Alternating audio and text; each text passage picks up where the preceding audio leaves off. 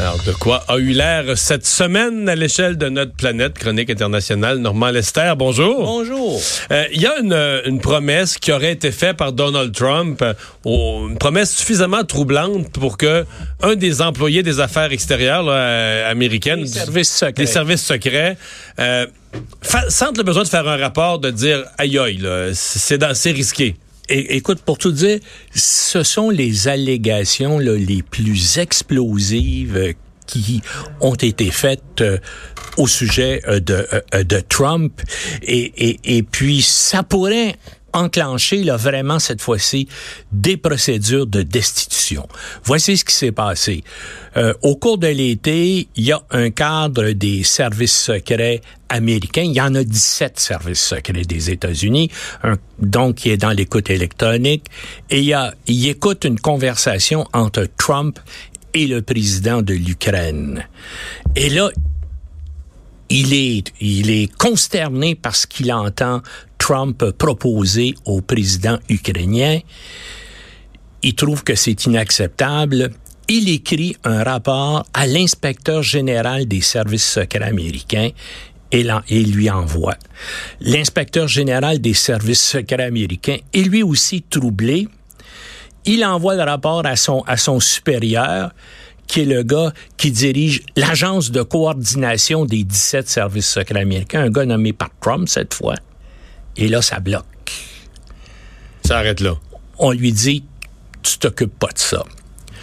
L'inspecteur général des services secrets est tellement troublé qu'il envoie une lettre à la commission du Congrès qui est chargée de superviser les services secrets en disant l'administration Trump, la Maison Blanche m'empêche de vous communiquer des informations extrêmement importantes et c'est des choses urgentes que vous avez à traiter, mais je peux pas vous le dire parce que mon supérieur m'a donné l'ordre de rien dire. Et là, les deux, son supérieur et l'inspecteur général, sont convoqués la semaine prochaine devant le Congrès. De quoi s'agit-il? Ouais, Qu'est-ce qu'il a pu dire au, au président ukrainien? Et là, tu vas voir comment c'est explosif. Il semble que Trump est, est dit au, au puis là on ne sait pas c'est pas confirmé ce sont là des spéculations qui sont faites par des spécialistes euh, à Washington et puis parce mais, que mais au moment où tu me le dis là je le vois à l'écrit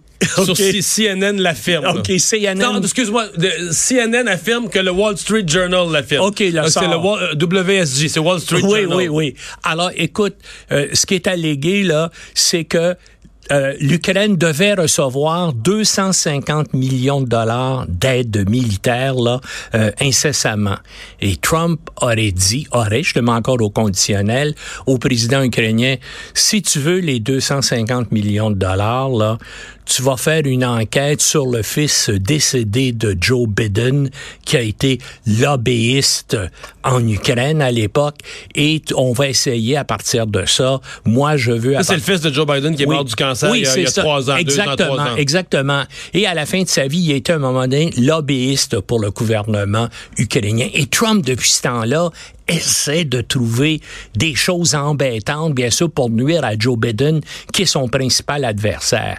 Mais là, comprends-tu? Ça lirait... Sur un défunt, quand ben même. oui, oui, mais sur un, sur un défunt. Mais là, il ferait du chantage en menaçant Non, de ne pas donner Une aide une aide élevée si tu trouves pas de quoi sur, euh, euh, sur le fils de Joe Biden. Donc, ça lierait à l'encontre de la loi, ça lierait, euh, c'est ça. Et là, on parle encore une fois, encore plus cette fois-ci, d'une procédure de destitution contre Trump. Et Trump essaie par tous les moyens actuellement d'empêcher le témoignage là du euh, directeur des, de, du centre de coordination des services secrets et de l'inspecteur des, euh, des Mais services. ça veut dire que quand le président parle à un chef d'État étranger, c'est toujours c'est écouté. c'est toujours écouté puis probablement des deux côtés.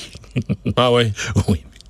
Parce qu'on veut savoir qu'est-ce qui Ben, on va, on, on, on, va être sûr. En tout cas, lui, ce, ce lanceur, évidemment, Trump aujourd'hui a dit, j'ai rien dit, c'était pas important, tout ça. Mais si c'est pas important, pourquoi t'empêches, pourquoi t'envoies pas la lettre de plainte du lanceur d'alerte euh, à la commission du Congrès? Et pourquoi tu t'opposes à ce que la commission euh, du Congrès euh, regarde ce qui s'est dit? En tout cas, on va voir si ça se confirme, cette information-là. Ben là, encore une fois, c'est une nouvelle raison. Mais parce qu'il y a beaucoup de choses là-dedans, là. Oui. C'est ah il y a un chantage sur une aide militaire, comme un pays Donc, utiliser les ressources de l'État américain pour ta campagne électorale. C'est ça, pour obtenir des gains. Puis, puis juste pour en mettre plus, ce que tu veux électoralement, c'est salir un défunt. Euh, euh, oui. salir quelqu'un qui est, euh, oui, qui a un défunt qui est le fils de, l'autre en, disant, ben ça montre comment le personnage est, est, est écœurant dans le fond de, de, vouloir faire ça. Mais en tout cas, il va y avoir des développements très importants là la semaine prochaine. On va voir si ces gens-là vont aller devant le Congrès. Un doit témoigner publiquement et l'autre doit témoigner à huis clos. Puis comme à chaque fois, ce sont les républicains au Congrès qui sont serrés dans leur euh, qui sont serrés dans leur petite bobette là, parce que eux d'un côté ils ont bon eh ben, ils ont un électorat l'intérêt du parti l'électorat l'intérêt du parti l'élection qui s'en vient. Puis leur intérêt personnel ils veulent ils veulent être élus c'est c'est la seule chose qui explique leur appui mais de l'autre côté tu as un minimum de devoir d'état. Oui. ils sont pas fous ils voient bien la gravité d'une chose comme ça tu peux pas être complice de oui mais ils sont complices de Trump là, depuis deux ans dans tellement d'affaires inacceptables.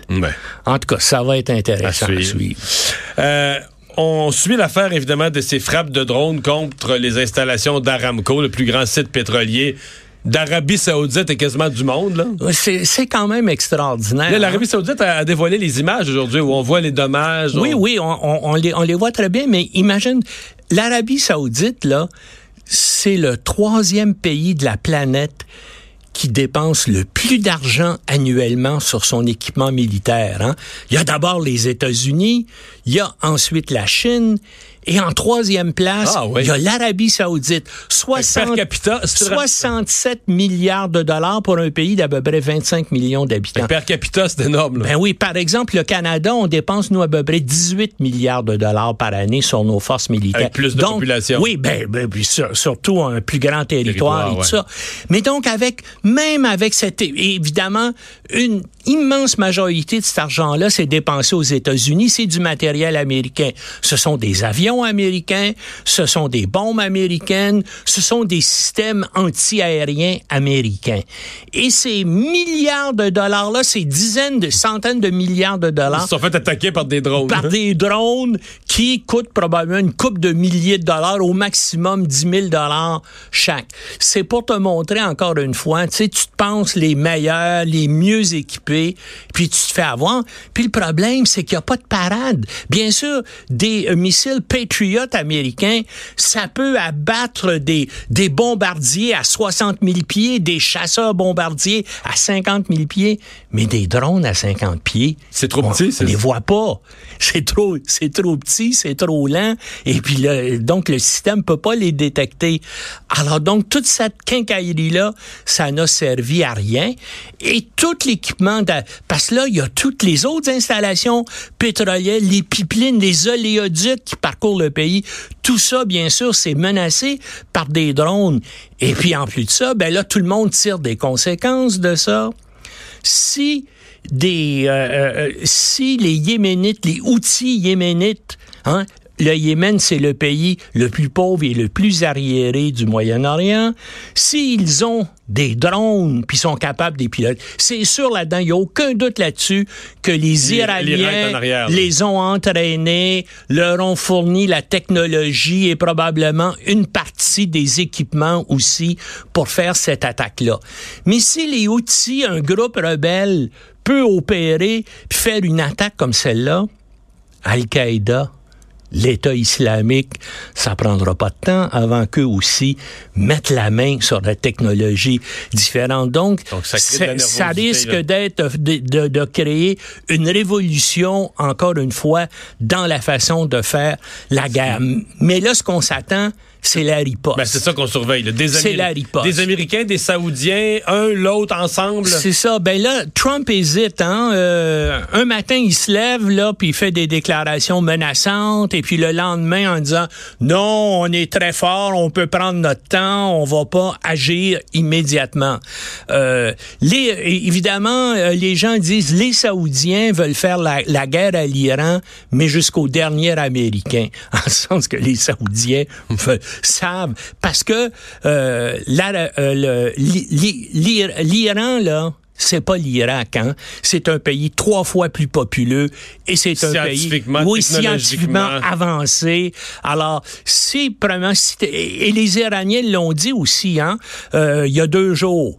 Nous, toute attaque contre nous, ça va être une guerre générale au Moyen-Orient qui notre riposte. Alors, tout toutes les installations américaines, les bases aériennes, les navires situés à 2000 kilomètres de l'Iran sont menacés parce que les Iraniens ont une force de missiles balistiques et de missiles de croisière qui a un rayon d'action de 2000 kilomètres. Alors, les bateaux américains dans le golfe Persique, dans la mer Rouge, en mer d'Arabie seraient menacés. Et la principale base aérienne au Qatar aussi euh, euh pourrait être la cible des Iraniens. Et les Iraniens pourraient frapper l'euro, les, les, les, deux autres ennemis du coin, l'Arabie saoudite puis les Émirats arabes unis. Alors pensez aux édifices modernes et extraordinaires à Dubaï, ce qui pourrait leur arriver s'il y a 20 missiles qui se mettent à tomber sur chacun de ces édifices-là. Alors, il y a un danger, mais moi, je me dis, c'est tellement... Il y a, est-ce que les gens sont assez fous pour commencer une guerre comme ça? Et là, je pense, au mois d'août 1914, qu'est-ce qui est arrivé? Tout le monde disait ça. Ben non, il n'y aura pas de guerre.